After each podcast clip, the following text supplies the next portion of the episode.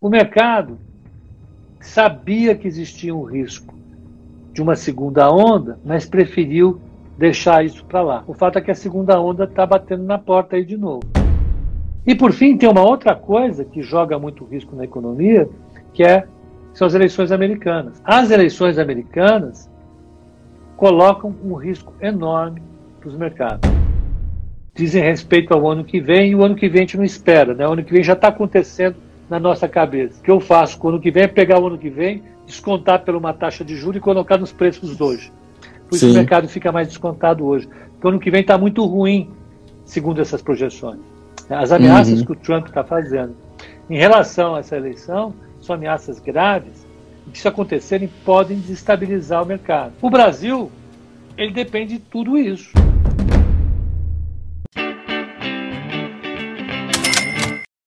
Salve, salve, bilionários! Iniciando aqui a terceira parte da aula com Pedro Paulo Silveira. Eu falo que literalmente ele é um professor, é uma aula mesmo. Lembrando, ele é professor também do nosso curso. Assim como o Telemco Genovese, né? O cara que reinventou os fundos imobiliários, o Luiz Fernando Roxo também é professor do nosso curso, a equipe do Alaska Black também é professor do nosso curso, a gente não traz gente meia boca não. O que mais que eu queria falar aqui com vocês? Ó, só relembrando, para quem é inscrito no canal, a nossa camiseta Warren Buffett, Yes, I Can, a gente está dando para quem é inscrito no canal. Como que faz para eu ganhar? Só clicar aqui abaixo, inscreva-se, simples e fácil. A gente também está no Instagram, a gente está no Telegram, grupo do Telegram bombando. Logo de manhã a gente manda uma porrada de notícia só de mercado financeiro do nosso site umbilhão.com.br para você ficar atualizado. E outro recadinho, muita gente querendo saber quando terá o seu primeiro R$1 milhão. E papai aqui fez a planilha milionária. O que é a planilha milionária, Fabrício? A planilha milionária é para você saber exatamente quando você terá o seu primeiro R$1 milhão. Como que faz para eu ter acesso à planilha milionária? Tá aqui, ó, nesse QR Code, só clicar, mirar a câmera do seu celular, ou então abaixo na descrição do vídeo também. Só para encerrar, Pepa, toma mais seu tempo, uma análise macro. O que está acontecendo? A Bolsa deu aí uma barrigada, né? Acompanha o cenário externo. Europa aí começando a ver, putz, está aumentando o caso de corona de novo, essa instabilidade. Se a gente pegar todas as últimas crises, né? O gráfico é sempre vai lá para baixo, depois vai para cima e depois dá um novo, vai para baixo de novo, né? Essa crise injetaram muito dinheiro, talvez seja diferente. O que está acontecendo agora? Por que está embaixo?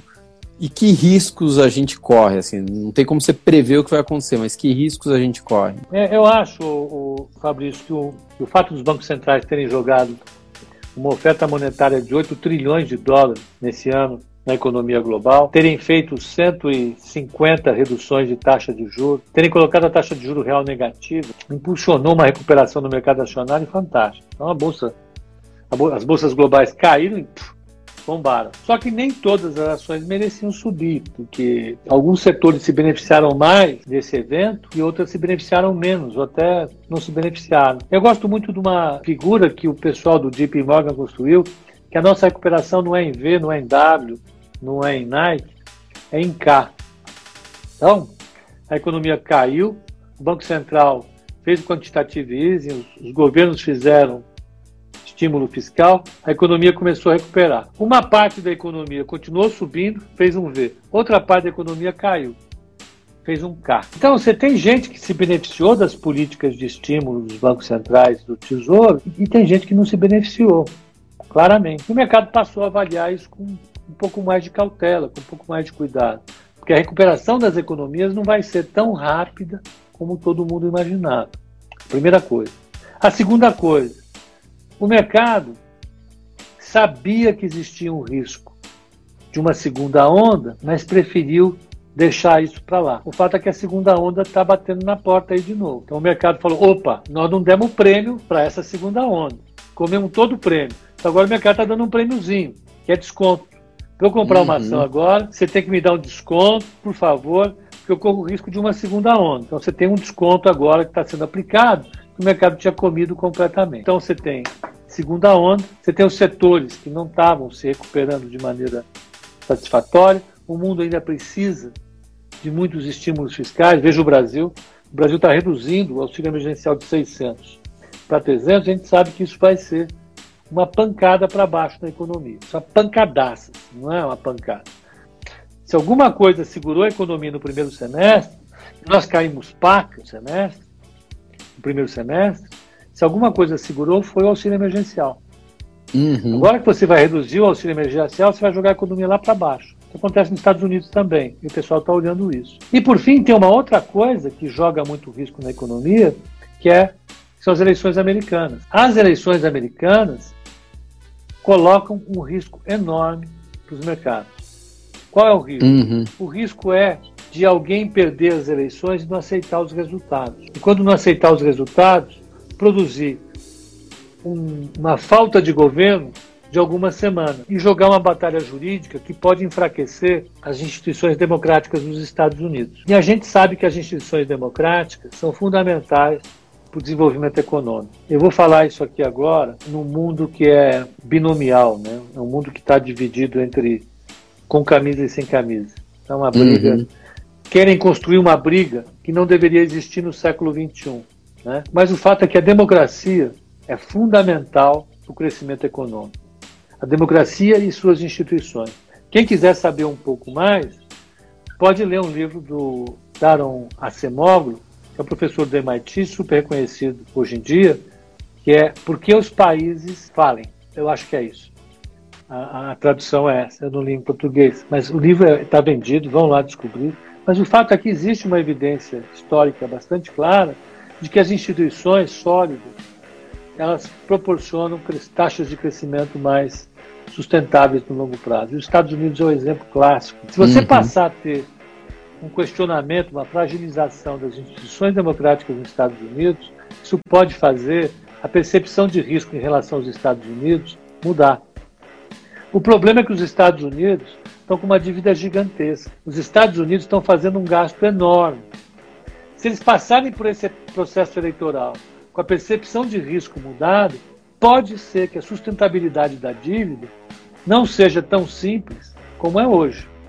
Uhum. E se não for tão simples como é hoje, a recuperação da economia global no ano que vem vai ficar prejudicada. Pode ser um desastre. É isso que o mercado está vendo. Você pode ver, a Bolsa subiu, deu uma bela recuperada, ela atingiu lá fora, tá? O S&P atingiu o patamar pré-crise, o Nasdaq bateu o patamar superior ao pré-crise, mas o índice VIX, que é a volatilidade do S&P 500, não caiu. Ele ficou lá. O nível mais baixo que ele chegou foi 23, 22,5, algumas semanas atrás. Depois ele sobe, ele vai para 28, 29. O que é o índice VIX? É um indicador sobre quanto o mercado acha que a Bolsa, o S&P, pode subir ou cair nos próximos 12 meses. Quando ele está a 28% como está hoje, o mercado está dizendo o seguinte, ó, nós acreditamos que o índice S&P 500 pode subir 28% ou cair 28%. O mercado que é confiante não abre uma boca de jacaré desse tamanho. Sim. 28 mais 28, entre a mínima e a máxima, nós estamos falando de Sim. quase 60% de variação Sim. do valor da Bolsa. Leva em consideração que o S&P 500 tem uma capitalização de alguns trilhões de dólares. Veja você quantos trilhões de dólares o mercado tem de dúvida nesse momento. São trilhões de dólares.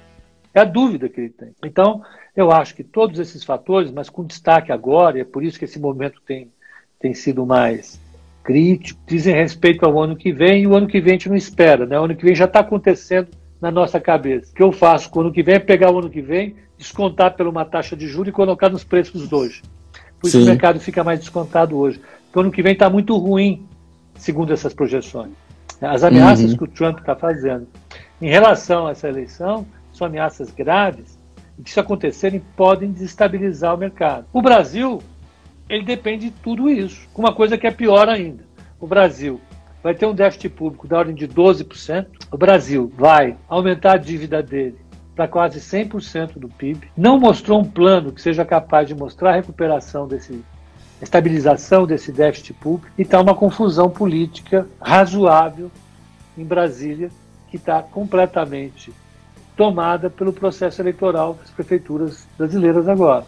Uhum. Nós estamos falando agora... Está piscando, uma série de jornais estão piscando aqui no meu iPad, com manchetes falando sobre o Witzel, que está sofrendo um processo de impeachment agora.